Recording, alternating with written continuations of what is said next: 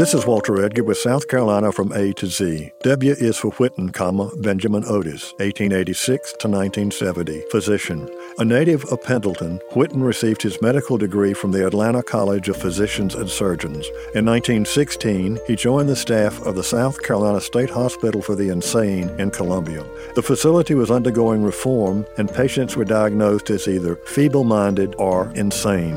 In 1918, the legislature created a separate facility at Clinton, the South Carolina Training Center for the Feeble Minded, and Whitten was appointed its first superintendent. He developed a national reputation as a skilled institutional administrator, instituting training programs for residents and advocating his facility throughout the state. In 1937, Whitten was elected president of the American Association on Mental Deficiency. When Benjamin Otis Whitten retired in 1965, Whitten Village had a resident population of more than 2,500.